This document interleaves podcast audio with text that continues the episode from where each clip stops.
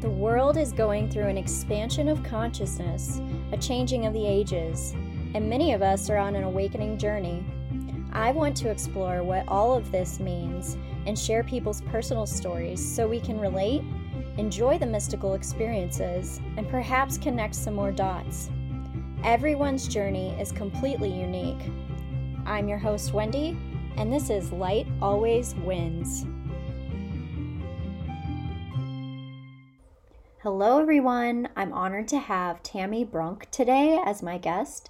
She is a shamanic astrologer, dream healer, and earth mystic, helping world changers, visionaries, healers, and earth lovers empower their work with the ancient tools of sky alchemy and earth dreaming.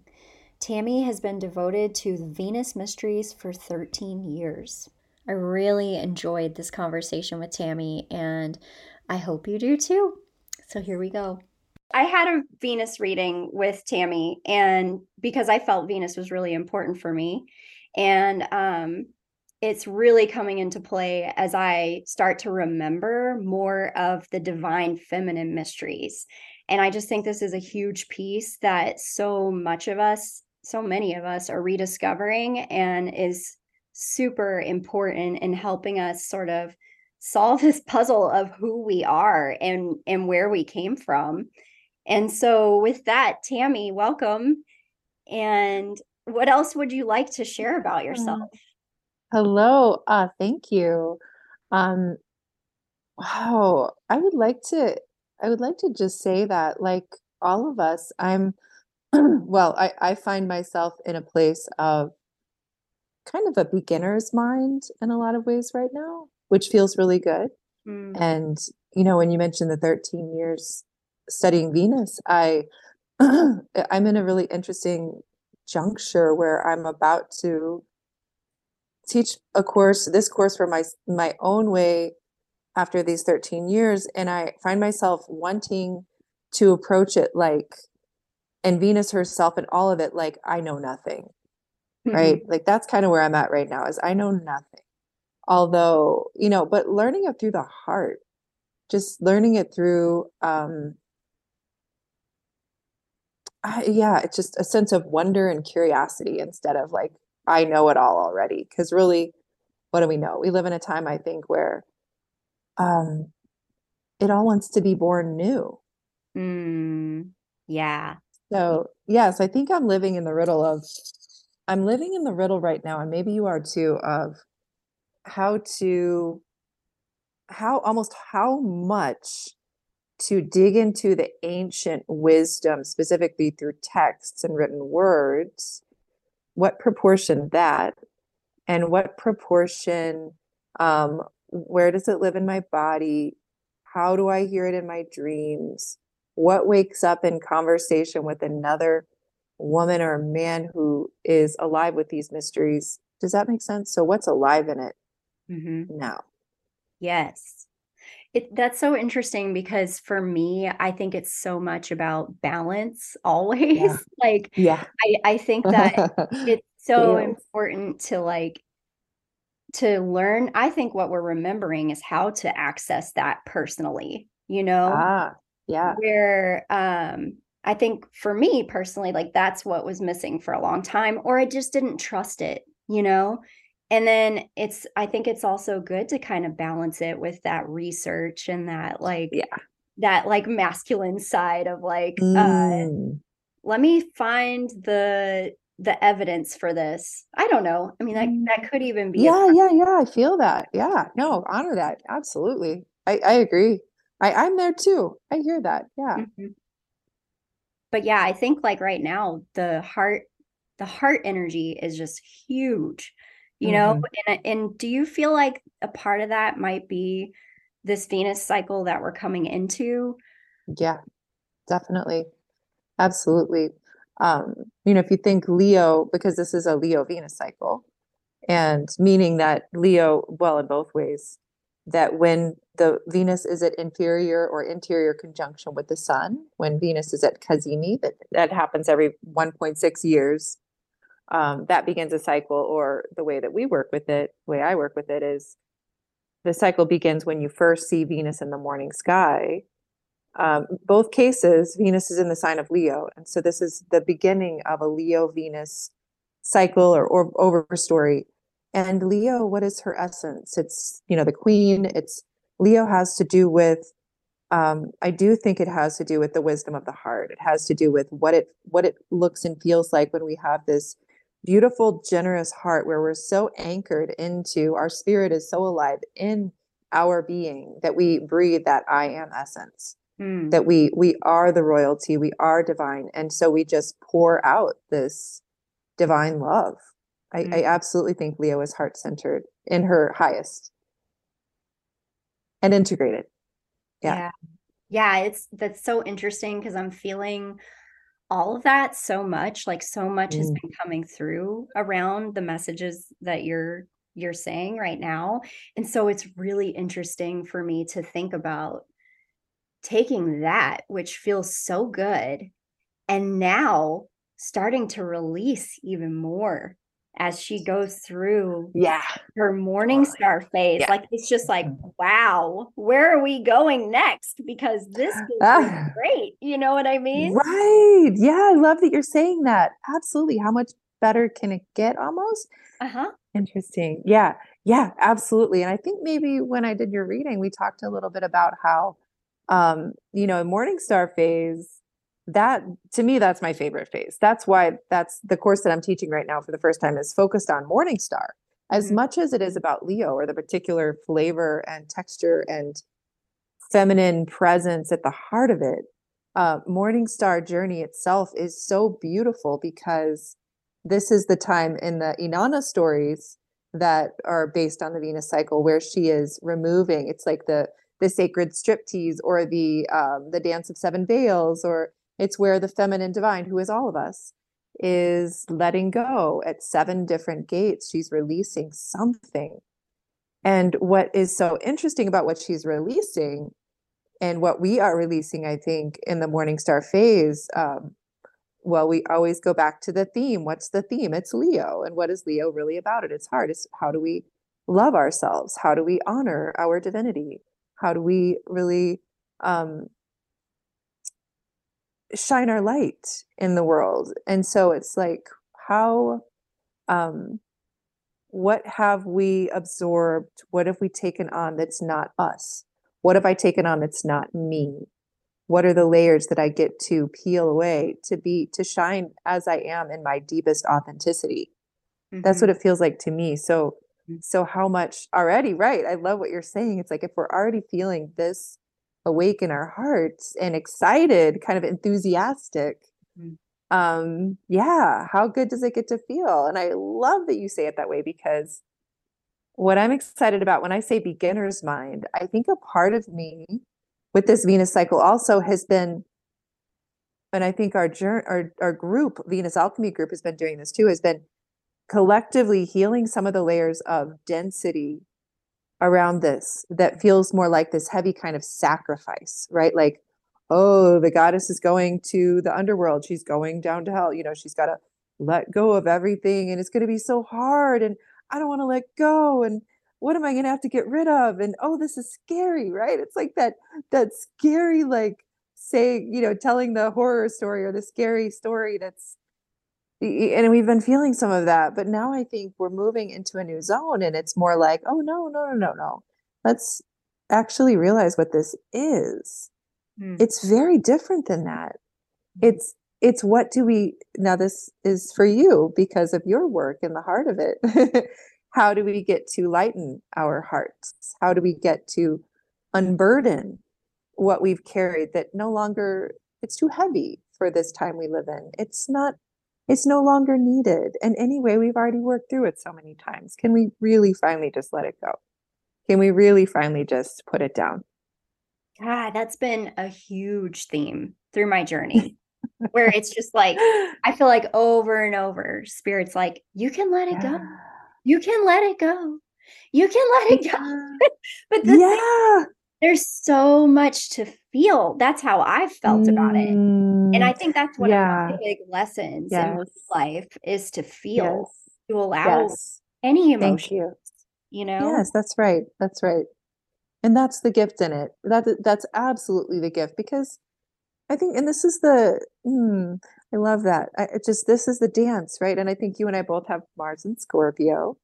So part of the, I hope that's okay, a little disclosure there. Yeah, totally.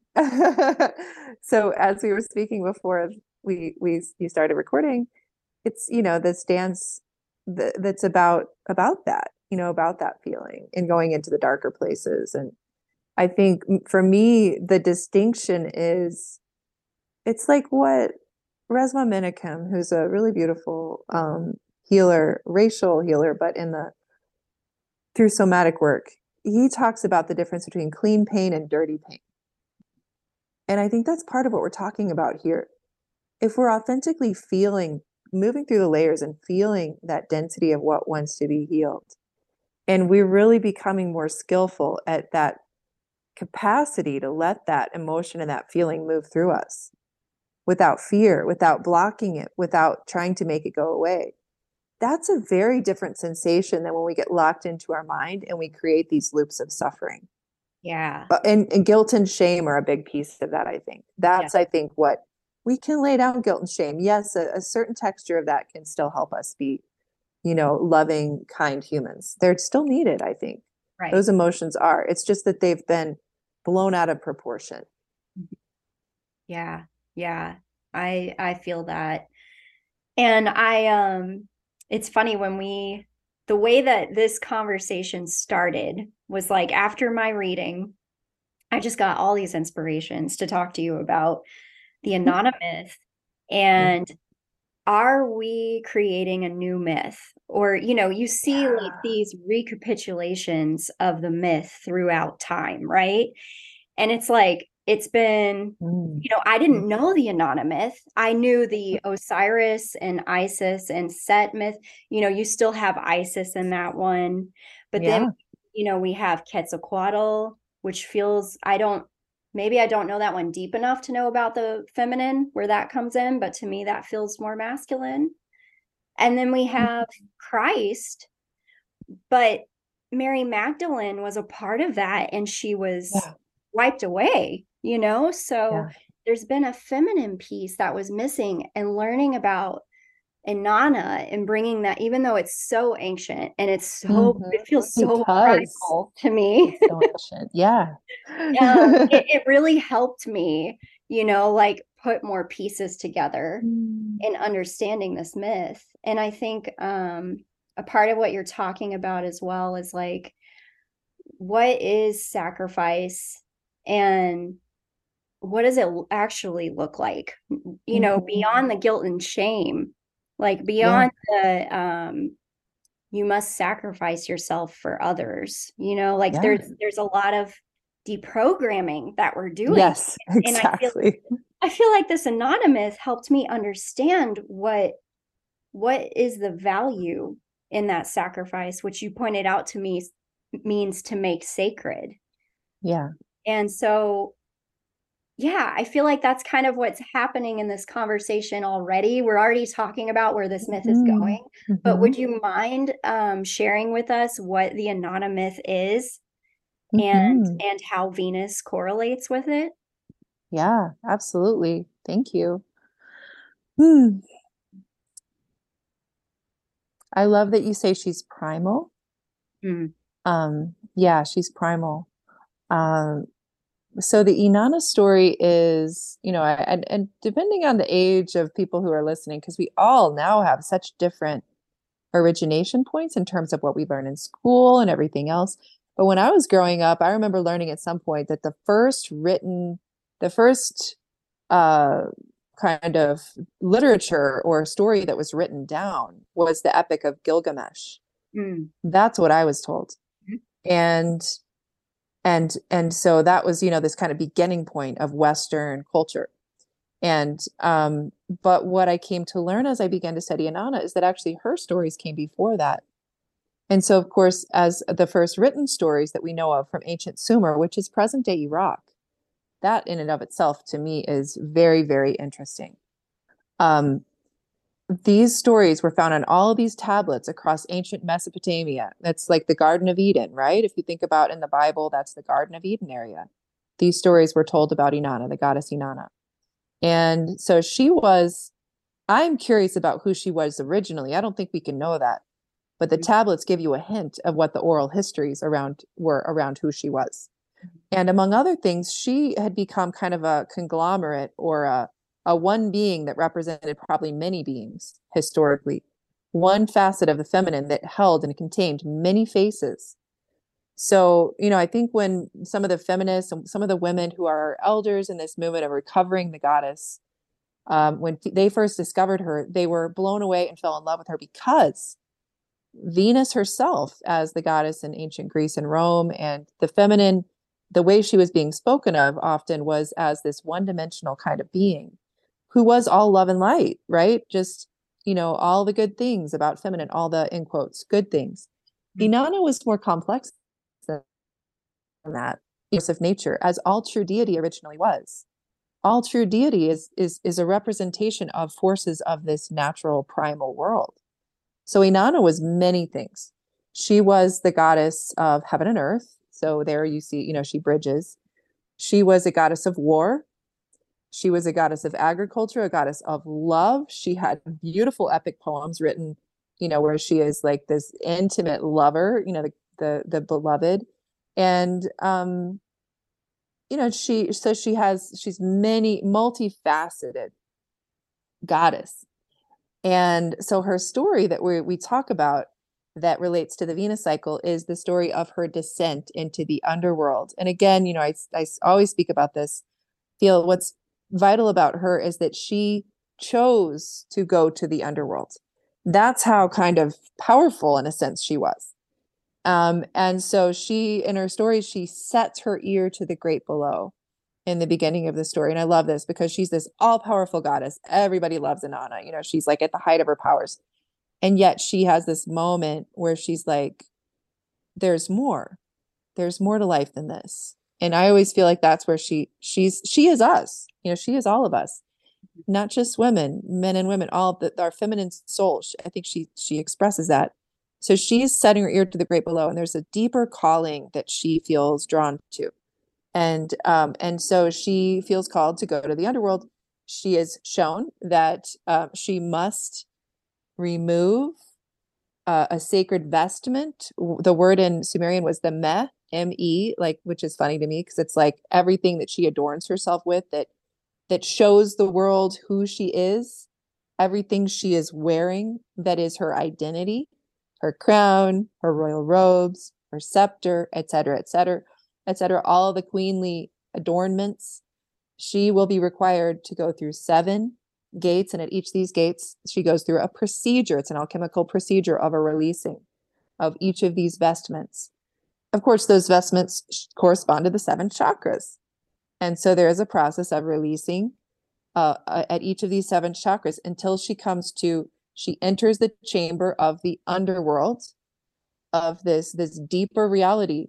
And in that deeper reality, I'm not even going to say what happens, because in the story, there is a version of what happens. She meets her sister, the dark goddess Ereshkigal, the underworld goddess. Something happens in that story. And I think we are at a point now where we're going to ask ourselves, well, what is the actual story? Because these stories we hear often had an agenda behind them, our version of the story. But we know that she went through a death and a rebirth of some sort. We know she was there doing her deeper work. We know she was facing aspects of herself that she hadn't faced before. We know that she was in a deep process of initiation and deathing and birthing as we go through in our lives. So Inanna chose this journey. Most of us, you know, like Marian Woodman, the incredible Jungian, she would say that she has a story about Baba Yaga. She says that, how do I paraphrase? There's something about how really, you know, there's about 60% of us. It's like a riddle. 60% chooses the descent or the difficult experience, and probably 80% of us wouldn't choose it. Or there's some ridiculous number, right? It's just like, yeah. So I wonder about Inanna too. Did she know what she was getting herself into? Probably not. Yeah. So I'm telling a long version of the story, but she goes to the underworld. She goes through an initiation, and then she is brought back to life through there's a lot of layers to the story. It's a beautiful story. And then she emerges as an initiated goddess. And once again, she goes through these 7 gates. But in this process, it's the alchemical process of restoration, rectification, resurrection, where she is reclaiming these facets of her being, but in a new way, and as a new being, having gone through this process. Mm. So, this is a very important story that's been used within women's circles, I would say, for ages, and the story emerges 5,000 years ago. So it's much, much older. So that's just a taste of it. Of course, I could go on and on for hours, but I won't do that here. I'm sure you have plenty you want to share as well. Well, no, I'm loving listening to you. Like, I love the passion and how it just flows through you too. Like, I feel like, this term, one of my questions that came up was, why do we call it the underworld? One of the books that really helped me understand my own experience was The Lost Art of Resurrection by Freddie Silva. And I don't remember him exploring the Inanna myth, but he always refers to it as the other world. And nice. Yeah. Wow. I love that. Yeah. So I've always kind of wondered, I get the 3. We have like the above, the here, and the below, everything's a trinity, but it's almost like when these worlds merge, when we stop separating them into 2, maybe that's when it can become the other world. Yeah. Ooh, I like that. Thank you. That's so beautiful. Yeah. When we realize that world is here right now, right here. Mm. All 3 worlds are existent right here where we are. We have the capacity, we're remembering, of how to move into those worlds as is appropriate, depending on our process. Yeah. The other world. I love that. Gives a whole new definition to the concept of othering, right? But in this case, the othering is actually taking the charge out of it, that it's a bad versus good, because that's what we do, right? Yeah. We say underworld bad, this world good. So not real, so not true. It adds, wow, thank you for saying that. I appreciate that. Yeah. And the other thing that came to me was how, as we've sort of lost this connection to the goddess, there's been a fear of death that has just permeated culture. And I think that's a part of why we call it the underworld, like it's so afraid. And it could actually be such a beautiful process if we weren't afraid of it, Wow. Yeah. I'm feeling what you're saying so much behind your words. Yeah. Yeah. Yeah. I've been initiated through death in many ways. And it's wild how, like we were talking about earlier, with this Mars and Scorpio, how you dive so deep into the depths. Mm. And then you can equally, sort of soar, where you really see this bigger picture and you see so much light. And it's like, that feels like that's a part of this death portal and this rebirth process. Yeah. What we're talking about like not being afraid of it, but maybe this Leo energy is bringing us some bravery to transform, Yeah. Some deep courage. I love that. Yeah. Bringing us some bravery to transform. And when you say bravery to transform, you were talking about, again, the maybe before we started recording, you were talking about how for you, the process of feeling is so important, the actual process of the feeling. Yeah. Or maybe, I guess I'm like losing track of time now because we're in this total portal. That happens with me. Yeah. Me too. Right. And bring us together. It's wild. So what I'm curious for you with the feeling, how do you experience that deep feeling? You know what I'm saying? How does that, when you're working through these layers? Oh, gosh. Does that make sense? That's kind of a big question. Yeah. For me, I think that I've been afraid to feel because it feels like it will never end. Right. And you know what? That's a perfect metaphor for how we've been seeing death as well. Yes. Yes. Thank you. You know, I just thank you. I just put that together. That's great. That's incredible. And so a lot of times, like when I need to feel, you know, there's lots of tears. I mean, if you want to talk literally, it's like, yeah, absolutely. There's so many tears. And there's this, like, I've just learned about what they call keening, you know, where yes, I feel like I, you know, maybe I had the community to keen in, but maybe I wasn't feeling vulnerable enough to allow myself to do that, you know? Yes. But yeah, if we can stop fearing that portal and the feelings that it's almost like our shadow, you know, the feelings that we judge. Yes. It's like we can acknowledge them and they can be integrated and they can help us lighten, as you said. Yes, they can help us lighten because we're carrying them in this kind of, we're carrying them and almost feeling in it. How do I say it? It's like they're inside of us or they're living in us, these feelings, these emotions. And I think it's like what our ancestors carried and what we carried in past lives. It's like we're carrying all of this in our being and we haven't been ready to welcome with open arms and say, I'm here. Like I'm the great mother. I'm the presence. I'm ready to carry you, to be with you, to weep with you, to rage with you. And maybe finally, we're beginning to remember how to do that again. We used to know, but we forgot. Yeah. I love what you said about keening when you were speaking. I was just looking at your, you know, and this is an audio, right? But like she has Celtic ancestry. Like that's pretty dang clear. Just look at your face. It's like you could see this little Bridget in you, you know. But it made me for a moment just also, again, remember this time we were talking in is, no, I came of age, I was a young teenager when Sinead first brought out her first album, The Lion and the Cobra. Mm-hmm. And my sister and I, we would like just, she keened, those songs were keening. Mm-hmm. You know, she's a Scorpio moon, this woman. And she, that album and so much of what she did was this raw primal medicine of feeling. And expressing that feeling at a level that, you know, as a teenager, you're feeling it all. And you're feeling it all in a culture that is, for all intents and purposes, feels pretty dead emotionally. Yeah. Just pretty dead and numb. And you're feeling it all. And she was such a powerful channel for that. Yeah. So just want to speak to, so thank you for sharing your process. It just brought that in.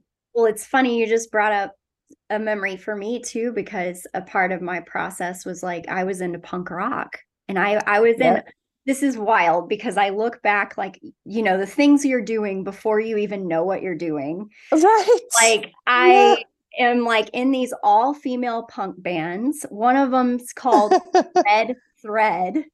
It's like, what? Yes. The Red. That's incredible. One of them is called Eunuch. I mean, it's just like, wild. And I got out so much primal rage on those drums and that electric guitar. Wow. And like we're doing these basement shows and you know, like it is, oh my God, talk about underworld. But how about a transmutation of underworld where you're creating, you know? Oh, amazing. I love knowing you did that. Sorry. That's so awesome. I mean, I was punk in high school, but I wasn't in these bands. That's amazing. That's so great. And the names. Wow. That's so phenomenal. Yes, transmutation. And that's what the Mars and Scorpio wants. Yeah. Wow. Red Thread and Eunuch. Yeah. What we know and expresses in such a direct way that as we get older, we begin to access in maybe a more subtle or intellectual way. Mm-hmm. Yeah. Yeah. It's funny. It just shows you how much like this, the archetypes are running through us, you know? Yes. And I think our ability to feel, our capacity to feel possibly is what allows them to express themselves to their fullest, if that makes sense. Yeah. You know, where maybe we repress them, we're just, I don't know how to say this, except one of the things that I feel like I'm realizing with learning more about the different deities, and as you were saying earlier, like there are shadow and light qualities to these deities, where where I feel like with, you know, Christianity, like more modern Christianity, we're just taught to look at the light and the good and to ignore those possibilities of natural expression, you know? Right. And it's just, and that's like, why they get distorted, because the archetypal realm is precisely where it is. And through reenactment, transmutation, like you're saying, that's precisely where those energies need to be played out. So they're not played out in ways that are so brutal and devastating for each other and for our world. Yeah. Yeah. So it's like, now I want to like zoom out for a minute and look at the world right now. Oof. Yeah. Yeah. Yep. Yeah. Yeah. What are you seeing? To be honest with you, what I think I've been seeing, and we'll see, I don't know how much this is continuing, but I've been seeing a healing crisis, and it's like a whirlwind. It's like this chaos that is the product of all of this suppression of our natural ways. But in that, there's like a gift too, because amongst the chaos, you know, we have free will. We have the choice. We can either allow it to make us feel chaotic, or we can say, it's fucking crazy out there. I need to go find some inner peace and the order, which lives in us, right? Inside of us. Yes. Thank you, Ma'at. Thank you. Yeah. Seriously. No, you're speaking Ma'at right now. I speak Ma'at too. We need that. What about you? Yeah. I see different layers. I want to ask, is it okay to ask? I'm trying to remember your chart a little bit. Yeah, that's fine. What's your moon and Venus again? My moon is Taurus and my Venus is Capricorn. Oh, I love that. That's so sweet. That's so beautiful. So good and earthy. So what I see right now is, well, I'll just say I just landed here in New Mexico. I'm going to be here for 2 months.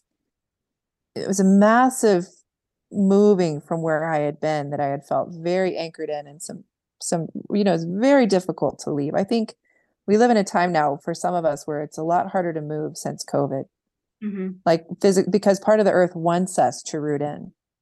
And we want to root in, to remember that. But if you're rooted in the place where you can't stay, then it's very challenging. And that's kind of where I'm coming out of. So I'm coming back to New Mexico, which is a place where my spirit feels a lot lighter.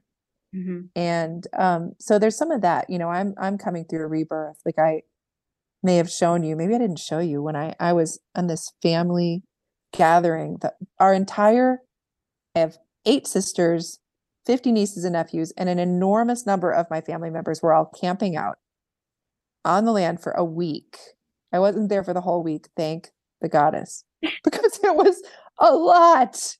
But nonetheless, it was incredible. Like all my evangelical Christian family members who live 5 minutes away, they're very kind, sweet, loving, and shadow, of course, like that I've always wrestled with big time, especially because of my path. But they're waking up just like everybody. Yeah. And we were right in this park in Missouri, 30 minutes from where I grew up. It was phenomenal. There's like druzy crystal quartz everywhere. I was born in Crystal City. My niece, who is the, you know, evangelical sister's daughter, she's a park ranger. She was showing us these petroglyphs. It was all Osage land there originally. There were these. It was a snake society, snake clan that was on this land. They had these sacred, the snake, right? this big rock formation in the shape of a snake, all these petroglyphs with like Thunderbird and snake beings. She's telling us about this. She's saying literally from her mouth, Rebecca, mind you, all of their names are biblical. Mm-hmm. And she's saying, you know, now here are little divots in the rock where they would make offerings, and understand that the who they were making offerings to, they weren't deities. They were nature spirits. I'm like, what planet did I just land on? Like, how is this even happening? This is 30 minutes from where I grew up. And, you know, if you want to look at things from a linear mind, it's like, oh my gosh, I'm in like Trump country, and this is red America, and these are my Bible thumping family members. You know, it's like, let's just caricaturize each other, shall we? But instead, if you look deeper in the story, I've got my niece there, Esther, who's standing by and watching. What is Esther literally? Where does that name come from? Ishtar. The story of Queen Esther in the Bible, I'm just learning, she was Morningstar. She was Ishtar. They could have changed her name in the Bible to Hadassah. They didn't. They chose not to somehow, interestingly. Mm-hmm. Anyway, I'm way off track. What did you originally ask me? How do I see things? Let me try to be more brief. I got to bring the mask. No, I loved too. All of that so much. Oh my gosh! Yeah, I've got so many. I'm with you. Gemini we're flying away. We're like, wee! This is fun. Oh my gosh! No, magic everywhere. That's my motive. That's my motive. That's my mantra. But yeah. You know, well, you're talking about your family members awakening, even, and how it seems like all of this is like permeating reality. It is, and I yeah, absolutely, and I love that you said a healing crisis, you know, because I do see and I feel that I also come from a family of healers. You know, I have one sister who's a therapist who's trained in everything, family systems, craniosacral, all the things. Another sister who's a massage therapist, also craniosacral, like all these very powerful, originally mystical practices of deep listening and healing. You know, I'm Reiki attuned. I have a lot of healing training. That's really my deeper root. My mom healed herself of cancer when I was a child through traditional, you know, methods. My niece is a Chinese medicine practitioner. You know, I could go on and on. I have healers in my family. That's my line. That's my root. And I remember when I was in grad school, and this was after Bush got reelected, after we invaded Iraq. It was a dark, dark, dark, dark moment in our history. And I was feeling very hopeless, as I think a lot of people are feeling hopeless right now. I think many people are feeling very, very hopeless. And the reason they're feeling hopeless is because they think we have to solve this problem of climate change, of what's happening on the earth, of this massive hemorrhaging of resources, of what we see in our communities. I mean, all of us know so many massive, so much change and suffering and difficulty people are facing. Yeah. But if you think we're going to have to fix it with the same kind of mind or technology that created the problem, you are going to feel so hopeless. Yeah. Right. And what I started to see at that time was that I felt, okay, it's like the people who have a lot of power to actually affect change in the financial material way, many of them are going through literal healing crises. You know, they're going through depression or a health crisis or whatever. And I was like, that's where some of that crack, that fracture point begins, where then they have to question everything. And then they're having to kind of wake up spiritually. And then they're going to make different choices in terms of how they use their money, how they impact policy, et cetera, et cetera. And that's when I started to think about those kinds of, you know, think of it in that way. I started to marry my worlds of more activism, political, because that was kind of my background, environmental, you know, activist, with more of the spiritual or other worlds medicine, because I was basically being trained in that program in grad school to be the next leader in the environmental movement.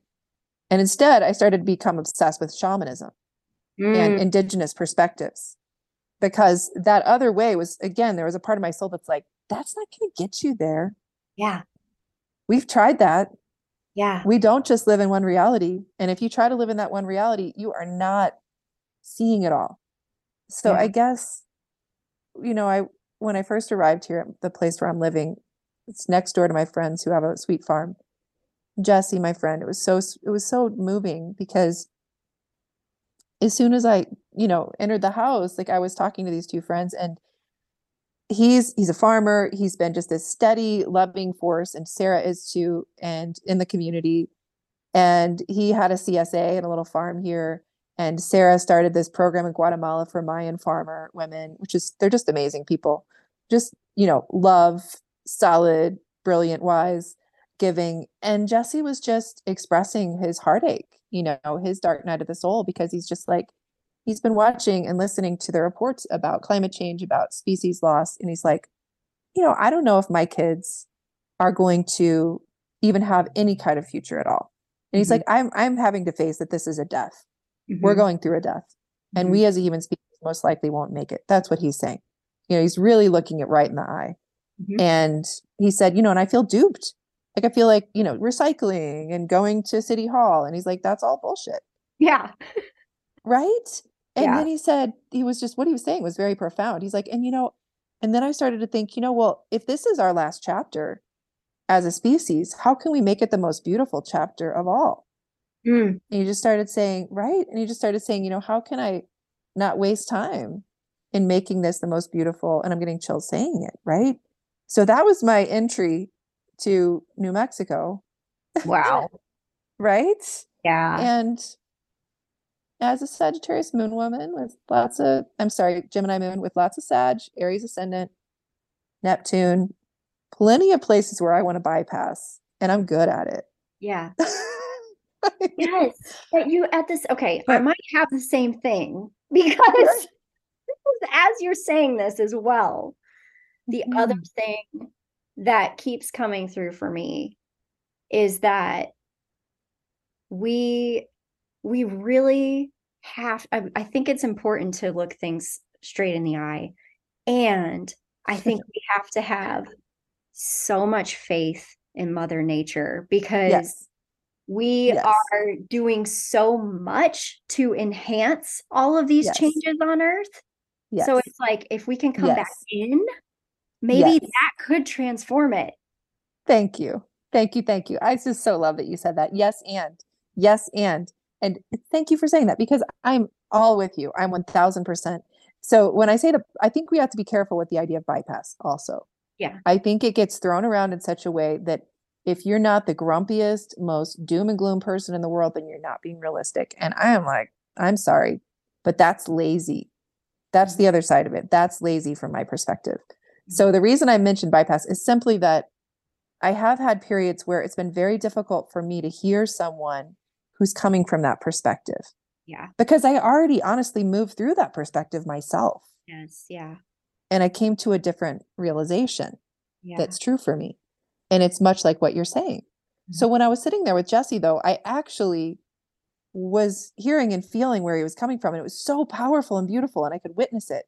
Mm-hmm. I didn't have to fix it. Yes. You know, for so long, I'm like, fix it. I don't want to have to deal with, I don't want to look at that again. Come on. Right? Totally. But no, I was like, oh my God, like this man's heart is breaking, and it's so gorgeous. And I'm feeling it all. And it's so hard, and it's so beautiful. And it's like, I get to be present with him. Right. And because this is what's happening for us right now. And it is so big. And so I was able to be there, and I was proud of myself. So I'm like, okay, I can just be here present. Yeah. And I can't leave it there either, because I don't think it's appropriate for me to leave it there anymore. I've gone through a phase of just listen. And now I'm like, yes, listen, hold space for that. And this is what I see. Mm-hmm. This is what I see, because I have a right to say what I see too. Mm-hmm. Mm-hmm. After that, listening needs to be presenced. And I said, and this is something to consider, because I was just, of course, in these moments, as you know, it's just like something moves through you. That's what I believe in, is what moves through us. And so we were sitting inside, and then I was like, let's go outside. And we went outside, and it was like this beautiful wind was moving through the trees. And all of a sudden it started raining on the other side of the street, just heavy pouring rain. They needed rain so much. Mm. It's like the forces of the earth are just like coming alive all around us. And I was like, you know, I think I just talked about this. I'd been on this beautiful call with this woman. She's a Belizean Mayan healer who's in the lineage that I have training in. She's a wonderful indigenous elder, and she and her community are guarding this beautiful bioreserve of this sacred land. And she just said this very matter-of-factly, as an indigenous person, well, who's still got this connection. She's like, yeah, we're very connected to these forces of life. It's like an everyday thing. We're just connected. Mm-hmm. And she was like, so if we're going to go up on the mountain and we're going to do ceremony, we'll just talk and we'll say, hey, we're going to go up there. You know, it's raining, it's pouring down rain. We're going to be up there doing ceremony from midnight to 1 a.m. And we just say what's going on, what we're doing. We go up there and then the rain stops from midnight to 1 a.m. That's just kind of how it works, because we have that relationship. And what they're doing is of benefit. It's aligned with the forces. Yes. And that was just like, that's something to remember. And that's what I remember. That's what I believe in more than anything is, what does it take for us to restore that sacred bond with the more than human reality around us that includes us, that we are a part of? And I think that it's all built into everything we're going through, because we are facing the shadow of what happens when we abuse these powers. And I feel like, you know, right now I keep feeling like as a recapitulation of the fall of Atlantis. But yeah, absolutely. But this time, perhaps we don't fall. Yeah. Perhaps we don't. And perhaps we start to see what responsibility comes with power and with our free will. Mm-hmm. Yeah. I see it all as beautiful, a part of our evolution, you know, and yes, it's like the heartbreak. I mean, this is why Inanna is the lady of largest heart, because she's willing to hold all of it. She's willing to hold the whole process. She's willing to see the shadows and see the mistakes and see people going through all this pain. And she can also hold a possibly brighter future, or present these options that are more connected to the earth and the mother, you know? Mm-hmm. Wow. Thank you. Thank you for saying that. Yes. Lady of largest heart. I so appreciate you saying that. And we had started with this conversation again before you started recording, and I was so curious because it was a book I recommended to you, I know, before in our reading, and you'd read it before we tried to do this interview before, and you had just mentioned, when you mentioned you read it, I was like, oh my gosh, I haven't read the whole thing, and I decided anyway I was going to read it again, so I started reading it again, and it was just like, holy cow, this is so intense. Because it's very intense when I start to read that, when I start to read any of the historical documents, there's so much that moves through the system. Mm-hmm. It's so intense. And so I loved you saying you had gone through your own process with it. Can you tell me more? Can you tell us more about that? Yeah. I'm so curious. Totally. Okay. I have to read it because it's one of these things where when you start talking about it, I feel like I would just start spiraling. But for me, what it really made me look at was my own mother wound. And when I was looking at that, I saw that like our collective has a huge mother wound, and because we've been missing her. Yes. And so I see this big picture. Like I like to believe that we descended from spirit into form gradually over time.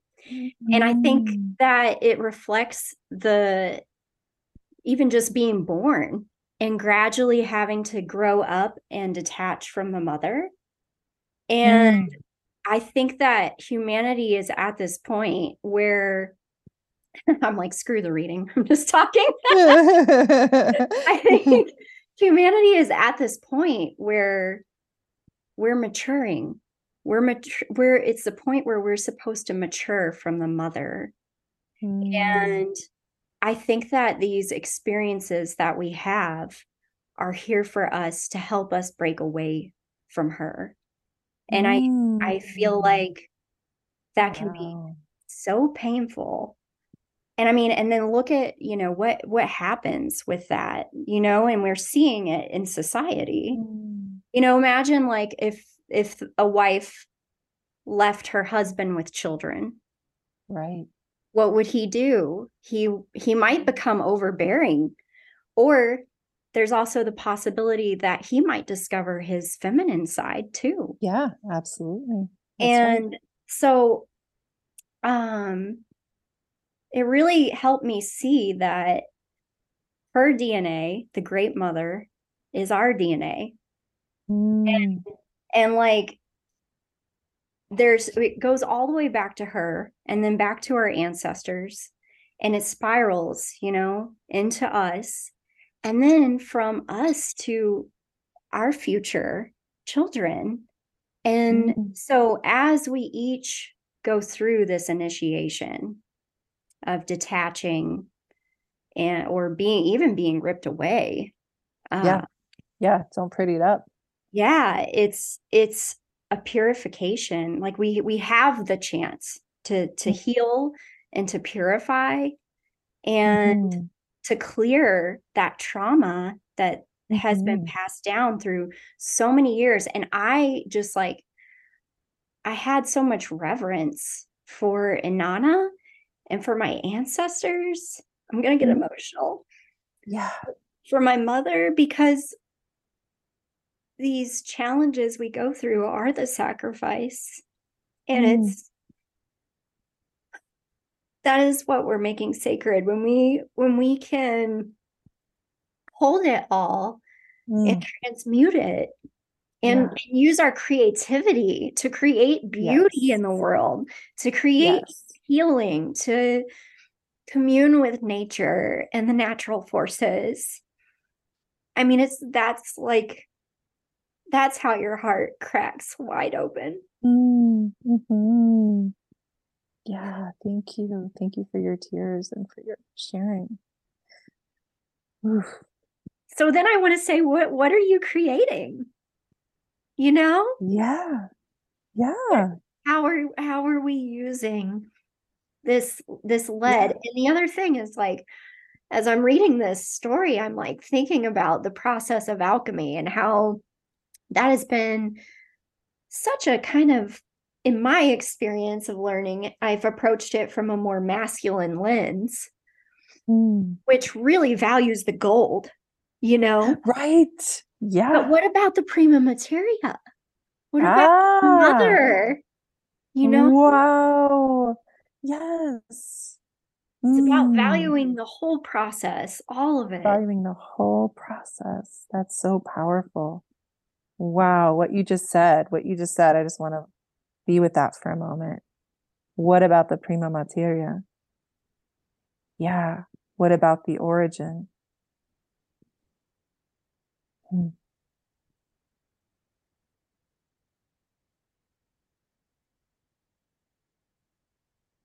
Yeah. So yeah, I moved through a lot of grief in that moment. Yeah. When I was having these realizations. Yeah. And on the other side of that, I just felt so much love, you know, because we're always held. We really are. We're always held. But this, you know, from a grander scale, this feels like the initiation for humanity is to become our own mothers. Yes. Yes. We become our own mothers. We reparent ourselves. Yeah. And then we can become mothers of the world. Yes. We can become mothers of the world. We don't rely on something outside of us. We actually take her into ourselves. So we become her. Yeah. Creator, creatrix, mother. Beautiful. Wow. And then we share that motherly love. What a transition. Love, right? Yes. Like that motherly love of like, I'm here for you no matter what. And I actually, this brings me, if you don't mind me. Wow. Not even. No, please. We had this transmission from Inanna on the Soul Star Venus Gate. And it's funny. Like, it's I say it's funny. I'm going to try not to. I just see my child self in this so much too. So I just preface it with that a little bit. But this is what I got. And I really felt connected to, I'm not sure if I'm pronouncing it correctly, Enheduanna? Enheduanna? Yes, Enheduanna. She's so wonderful. I love her. Okay. Yes. I felt connected to her because I feel like so many transmissions that come through me come out as like poetry, you know, and she was writing poetry with Inanna. Yes. Praise poems. Beautiful. Yeah. So she said, the bloods have waned as the goddess returns. She was lost and thrown away. In a cell of spite, in a cell of hell, she cried while cast away. There is much forgiven, much grieved and healed as she rises yet again to hold us all in our grief and love, no matter what we feel. The waters rise, our remembrance replenishes the deserts back to precious earth. On another plane, this all goes on. It may not be apparent yet. Go within to your own wellspring, and you will see it all begin. Chaos, destruction, famine, and war may all still be at play, but the goddess rises to hold you all, her children she holds dear. The time has come for you all to see the goddess that's within. Look around you, do your part to contribute and pitch in. Respect the divine outside of you and remember what's within. That is what will save you. That is where healing begins. Cry your tears and dry your eyes. Stand up nice and tall, with your heart held high, leading you, shining as bright as a star. The ones who fear you may come around again another day. When light is cast on shadows, darkness falls away. And then at night, we feel safe, we sleep in peace, we swim with stars. As the river flows, the galaxy knows we are always home.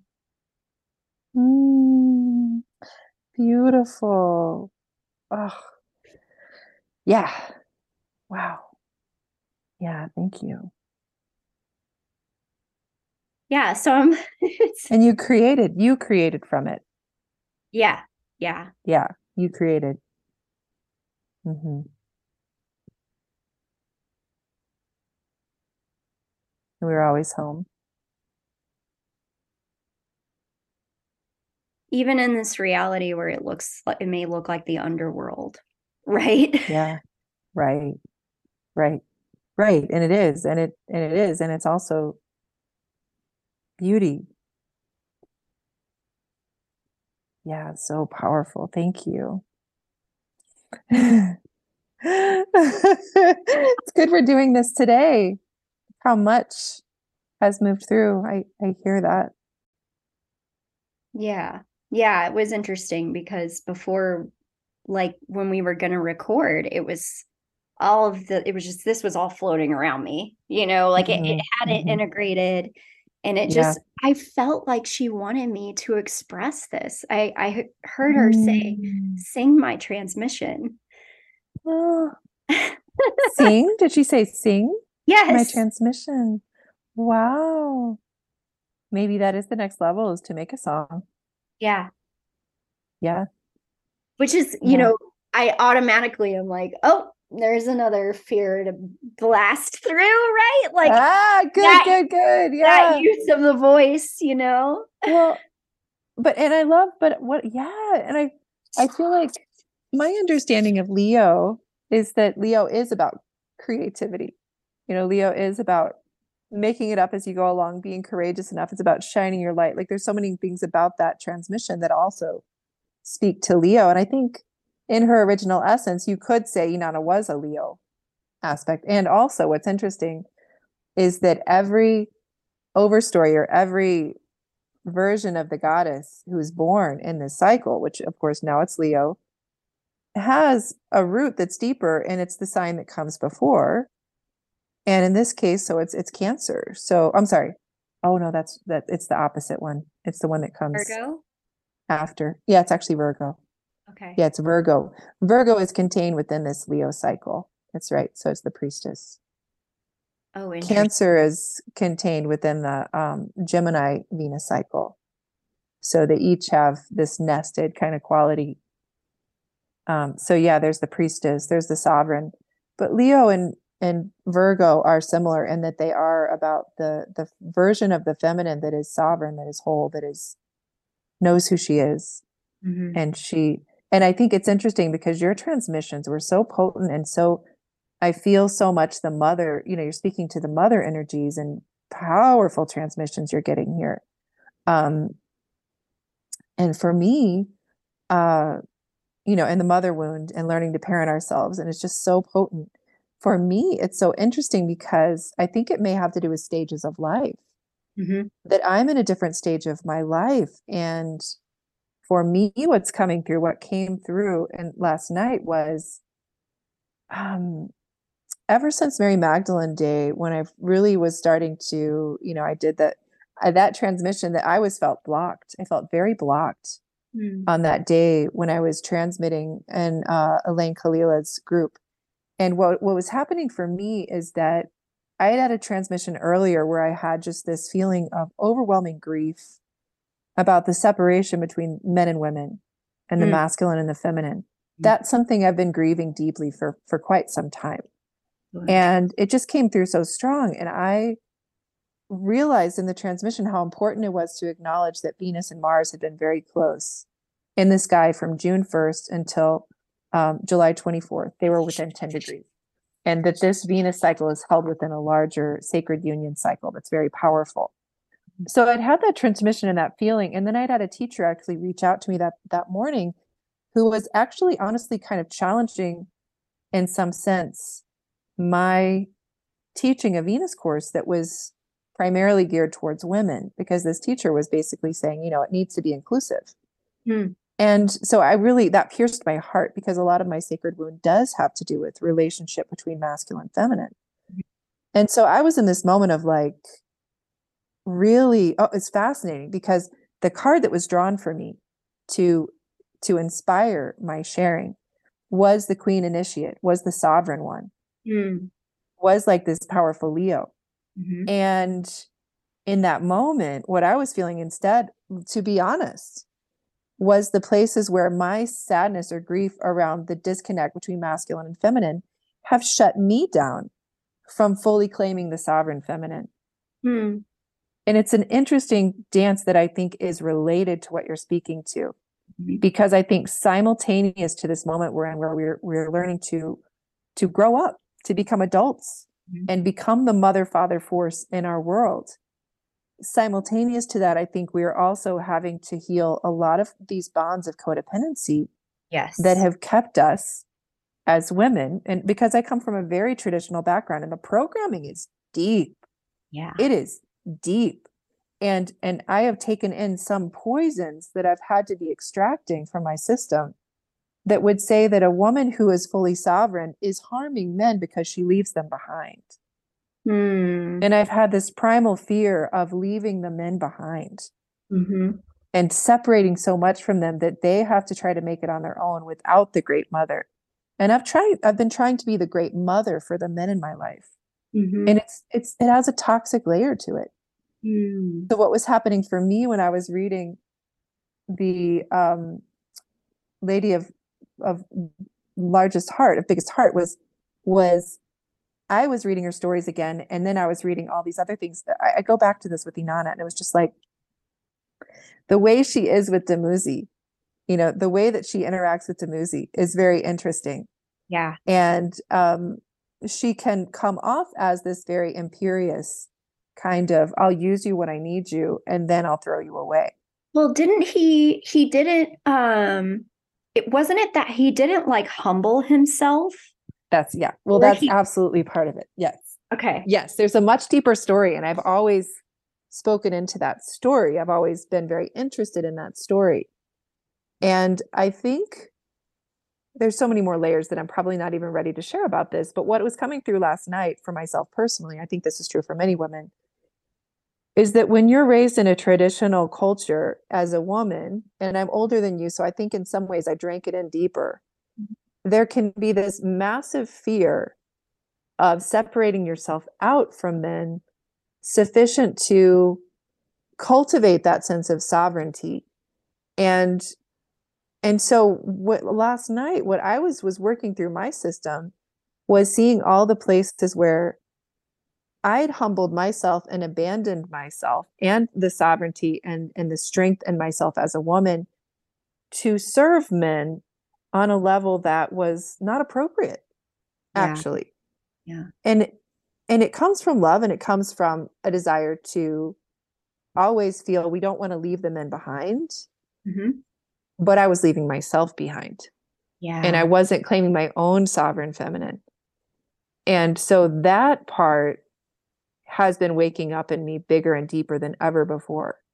I think that's perimenopause. Mm. I think that's what that is for me, is it's this next stage of moving into the queen. Mm-hmm. You know, it's a stage before the crone is the queen, the wild woman. And when you said that about, well, she sent him down because he didn't humble himself, I think there's been enough of a thread of patriarchy in me that when I saw that story, I said, oh, well, but he was just heartbroken because she'd gone to the underworld and left him behind. Mm. So, you know, so he was upset about it. And so, you know, they should have just worked it out. My codependent is like, oh no, poor Dumuzi. Oh, poor guy. And, yeah. I'm just like, fuck that. Well, no, he gets to have his initiation too. Yeah. He gets to have his stop infantilizing the men. That was the message she was telling me. She was like, no, stop infantilizing the men. It's not just for the women to go through their initiation. The men must go through it too. And we cannot save them from their dark night. Mm-hmm. It's not appropriate. And that's what I've been trying to do. So that I'm just in the beginning place. Honestly, this is my life journey. It's been deep. Mm. I mean, there's so much more to say, but I feel like I'm just beginning to step into a different realization around this. Yeah. Yeah. Wow. That was such, just even what you've already opened up there and shared is such powerful medicine, because I think that has been holding a lot of women back. Yeah, absolutely. In following their purpose and their passion. One of the fears is like, what if I outgrow my husband or partner? And like, that's something that I've had to face, but what's kind of amazing. I mean, you know, anything's possible. I feel very fortunate in my life that my husband's on a somewhat parallel path. Mm-hmm. And, the more I pursue what lights me up, and I set those boundaries of, I'm sorry, but this is who I am. Yeah. Yeah. It's like, the more we grow together. Thank you for saying that, because that is exactly, you know, that's what I came to recognize as well. That's what I'm coming to recognize. Thank you for saying that, because I think often we as women, we are doing it ourselves. Mm-hmm. We are caught in the old story, and the men actually need us to step into our strength.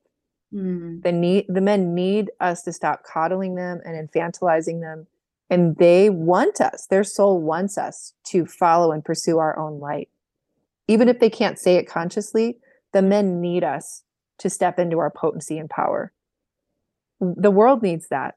And that's the other message I got last night. It was like, oh no, our earth depends now on women stepping into that wholeness, into that sovereignty. It depends on it. And wow, it's just so many transmissions. So yeah, thank you for saying that, because I've been seeing and feeling that really big too. The men want that. They want that. We have to be courageous and brave to do it.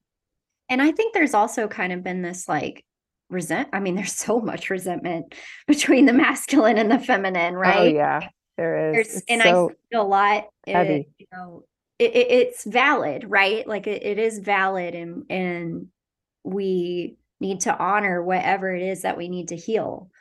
And it's like, for us to, if we want to see the sacred masculine, like we need to forgive. We need to forgive, because that frees us, you know? And I think there's been this tendency to be like, oh, well, women are leading the charge and where's the masculine, you know? And it's like, just don't worry about it. It's like, just yeah. Well, and it's funny because, to be honest, like I think my grandmothers and my mother carried some of that, even though she never would have admitted it, but there's that thread of that resentment. And I think for me, I've actually wanted and tried to be more of an advocate for the masculine. I've actually never allowed myself to feel resentful. Yeah. I always actually tried to take the other pole of that. Yeah. I was always like, I don't want to be the bitter, resentful one. Yep. So at this point in my journey, it's a little different for me where I'm actually having to acknowledge and feel the places where it's like, oh no, that wasn't right. I made him a god. What was I doing? And he did. The thing is I am, I am so powerful that really most of it I did to myself. He wasn't doing it to me. Yeah. I was doing it. And I think that's where sometimes in the story I've been like, where do I fit here? Because all these women who feel victimized by men, I've never been, I know this sounds so, I've never really been victimized by men. I know how powerful I am. Yeah. I've victimized myself with men. Yeah. Yeah. I did it. They didn't do anything to me. I'm very powerful. It's so weird I'm saying this to you right now, but it's like, I'm like, I don't know where I fit in that story because, you know, I've been well loved by men, but I myself had the internal patriarch that wounded myself. Mm. That's what's been happening. Mm. I have not been with men who have actively tried to wound me. It's me trying to heal them in a way that's been distorted, that's been wounding to me. It's me making myself smaller that's been harming me. They haven't been doing it to me. Yeah. That's my reality. Wow. Yeah. Yeah. And it harms them. Yeah. As well when we make ourselves small.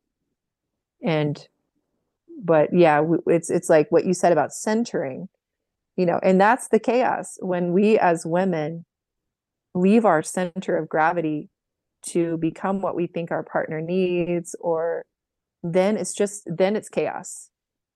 Just like the chaos we see in the world around us. Yeah. And that's why, like you said, we have to return to our wellspring as women as well, to be deeply rooted and centered in ourselves so that we become the center of gravity, and we don't really have to do that much in relationship. We just have to be ourselves. Yeah. And that's what's wanted and needed.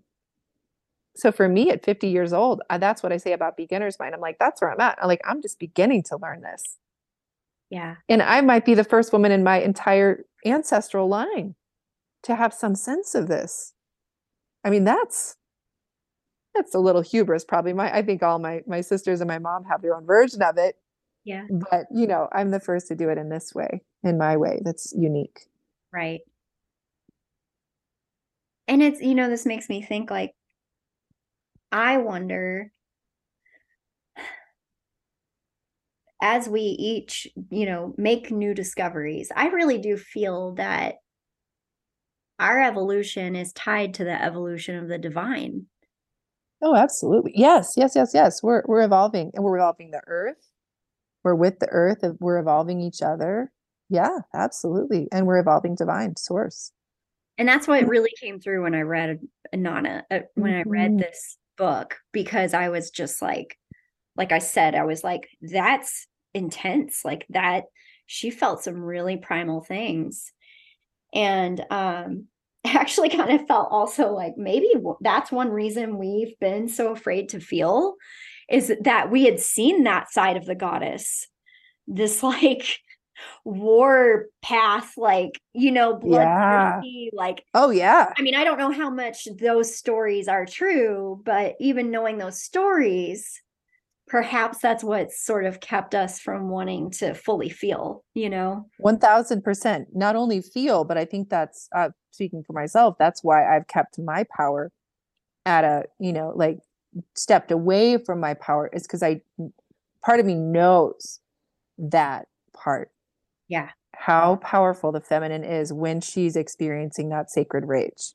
Mm-hmm. And when she doesn't give a shit about something because she's been so harmed, or she can go into a more impersonal state where it's just like, oh no, this is out of balance and it has to be balanced.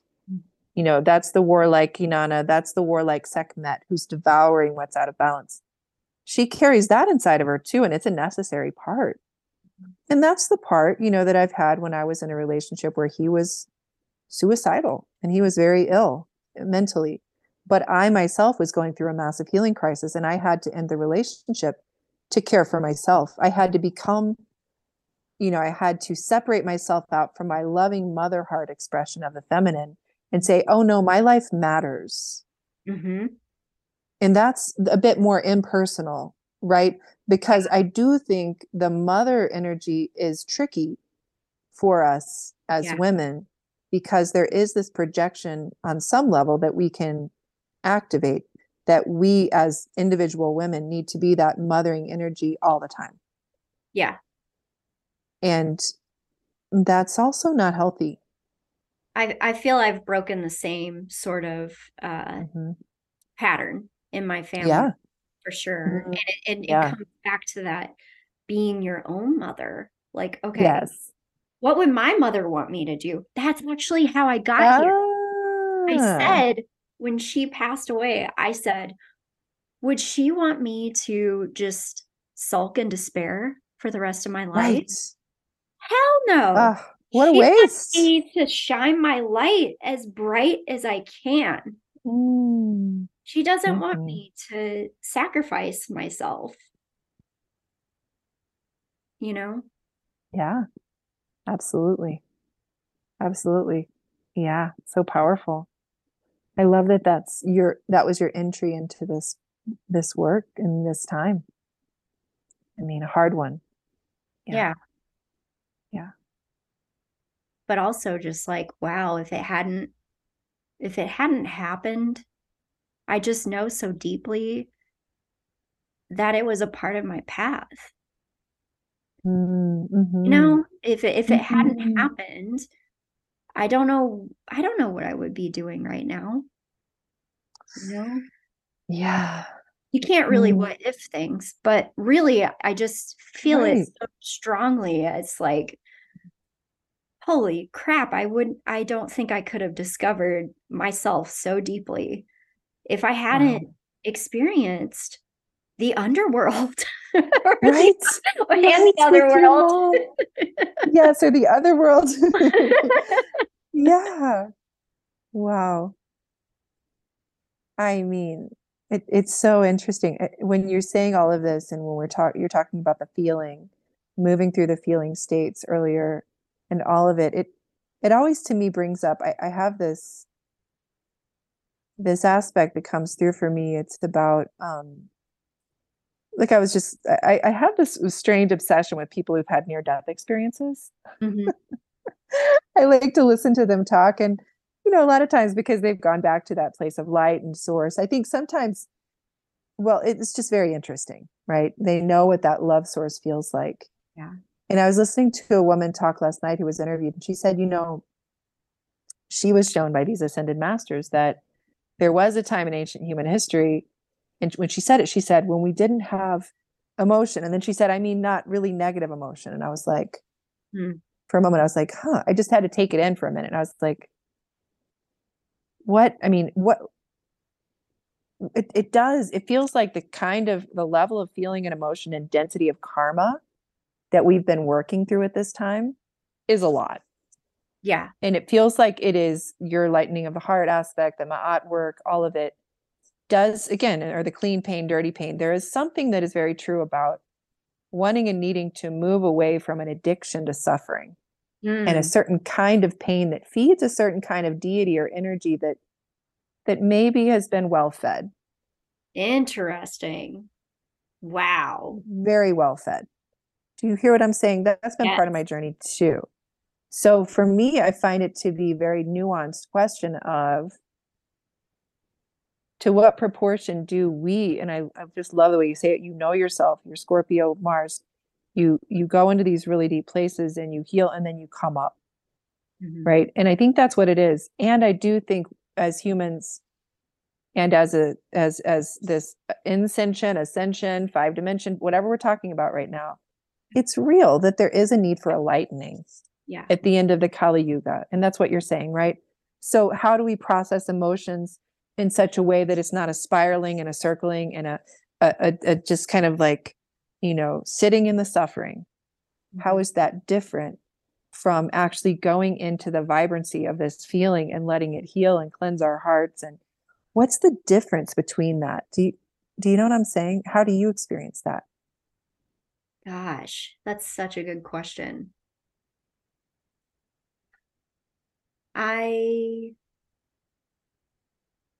It's really like, I just have to say it this way. It really feels like it's about pulling up my bootstraps.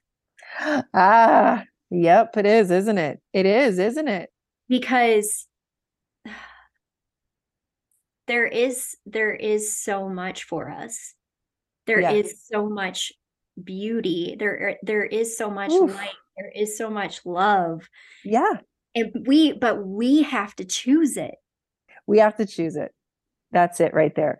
So it's because I do think people right now are getting a bit caught in their healing crisis. Many people, where you see it on social media, I see it in different places, where it's like, there's a certain inward turning where it's just like, and then even if you do try to, if you were to say that in certain circles, pull up your bootstraps, it's like, oh, well, you're trying to avoid something, or let's go deeper into the somatic experience. And I don't mean, I'm saying that, and I don't, as a person who deeply believes in these processes of healing.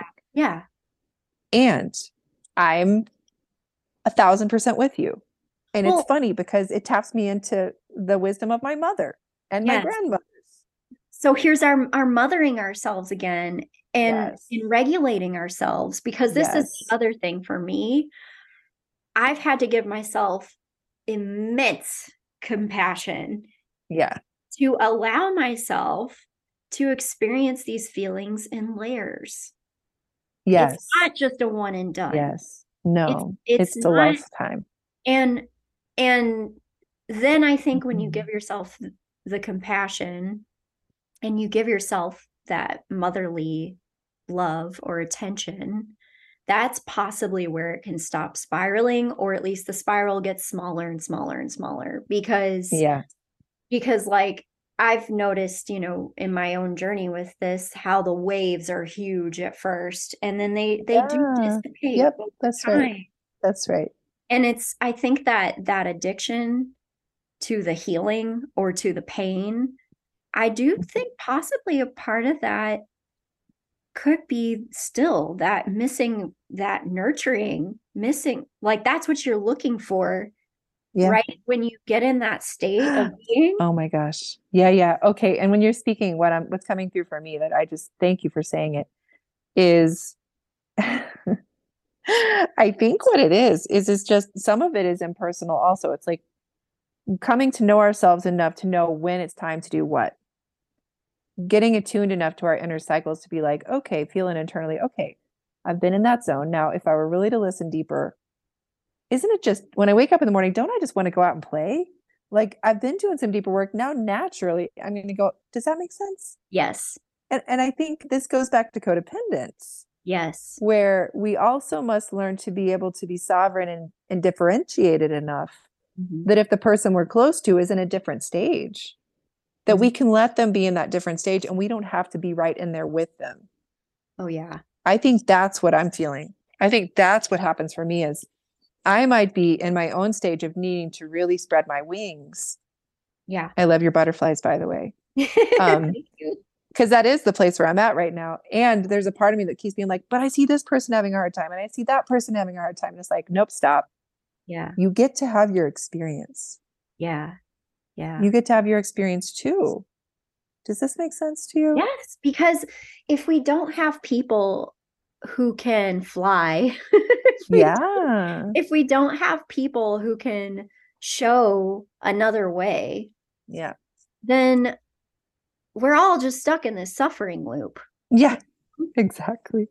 Like we need somebody to show the light. Okay, so one of my friends said one time, I feel like sometimes I'm just like on the ground and you're on this trampoline. And you're jumping on this trampoline and you're like, come over here, it's so fun. And I'm like, but Wendy, I just, I don't know. And you're like, are you sure? Are you sure? Come on. Sometimes we need those people. And I'm not saying like directly, I'm just saying like when we're feeling that vibration, even, you know, just like allowing it. And yeah. And that's really all that's needed. I mean, we do need to do stuff too, but I always like to hold space as well for people who maybe their process is more internal, and just that personal journey is also so powerful. You know, it's not all about demonstration. But I saw the trampoline when you were talking. Was so great. That's so great. Yeah. Yeah. And I think when we're in those states, you know, how can we be inviting to others, but also really, really dignify every individual journey? Like, I do think that's always so vital. And that's the beauty of astrology, is we do get to see, well, this person, two layers. One is, well, this person's makeup has it such that they do tend to be more internal, and that's beautiful for them. And, or this person is going through a particular phase in their life where they need to be a massive hermit, and that needs to be honored and acknowledged. And, or, oh, it's time for them to start cracking out of their shell. Yeah. So gently support them in that, in a way that doesn't feel violent, that feels natural and organic. Yeah. Right. Yeah. And so much what you're talking about, you know, I'm glad we haven't like gone super intellectual, but it's the nodes right now, right? It's this Aries, Libra, nodal axis. Yeah. That's what I'm feeling too. And squared by Pluto. Yeah. Which feels kind of like, time to transform, time to do what you let go of that karma, man. That's heavy. Yeah. Time to transform. And it's, you know, Pluto squaring in the very last degrees of Capricorn again. That is, I don't think we can underestimate the density that we are clearing, the mountains we are moving, you know, right now with our healing journey. Yeah. And through personal relationship and the inner person, like doing the deeper work internally, depending on where you're at with it, it's just, I really have felt like 2023 is the tipping point of this entire turning of the age. I feel like this year is it. Yeah. I keep saying it. I keep feeling it. We are beginning to emerge, but until we move from Pluto and Capricorn fully, you know, and we'll have our own, that has its own set of challenges, you know, of course. But just to honor that 29 degrees, 28 degrees Capricorn is, that's some heavy lifting right there. Yeah. That we're in the middle of. Yep. And that's right on my Sun and Venus. Oh, it is. Wow. No wonder you're having all this feeling stuff going on. Oh God, it's been intense. But I do feel like I'm on the lighter side of it now, which is nice. But yeah, there was something you said, and oh gosh, I'm losing it. It might be getting close to wrap this up anyway. I feel that too. Yes. Yeah. But wow, what an amazing conversation. Would we have expected any less? Wow. Oh, I know what it was though. When I was thinking about the trampoline thing, I like what you're saying about, there's a part about staying grounded as well, because I think we can go on these, like we can get in these little like blissful kind of fits that we get into sometimes, right? And there's a shadow side to that sometimes where we can, it's that bypass, or it's that not, you can be sort of like blind to what people are going through around you. And so I think that's sort of what you were pointing out. And I'm just reiterating is that I think it's important to allow yourself to have those moments, but I don't know that we're meant to live there yet. You know, it feels like we're in peaks of what is possible. And that's like a whole other conversation too. I wonder about like this whole new earth idea. And I do think that we're evolving into a place where we're embodying more of our consciousness. Yeah. Yeah. But like, that's the thing. It's like, we're still here. Yeah. You know, like we're, We're still here. I hear you. We're not floating away.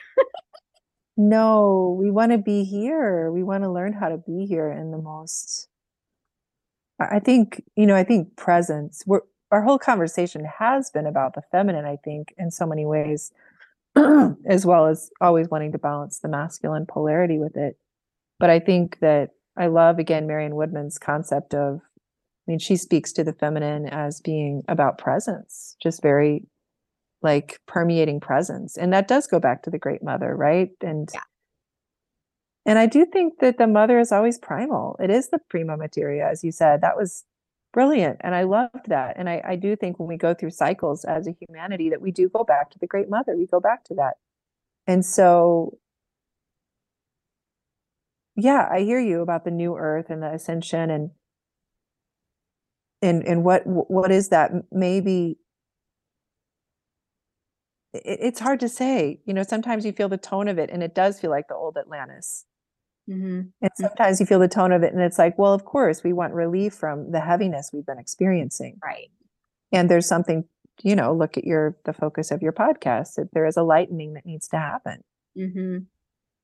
And how do we simultaneously allow the lightening to happen as that lightening actually helps us become more ensouled? You know, I ultimately, I do feel again, the Morningstar journey is a journey of ensoulment. Yeah. I feel like what Venus is doing in the sky is always the mirror opposite of what we're doing here on Earth. So when she's at her furthest from the Earth, we're in our deepest heart of the Earth, is my sense. Mm. So Inanna lets go of the trappings of civilization, etc., so she can come home to the heart of the Great Mother. Whoa. Wow. Yeah. It's traversing all the worlds. Yeah. All the worlds. Mm-hmm. Yeah.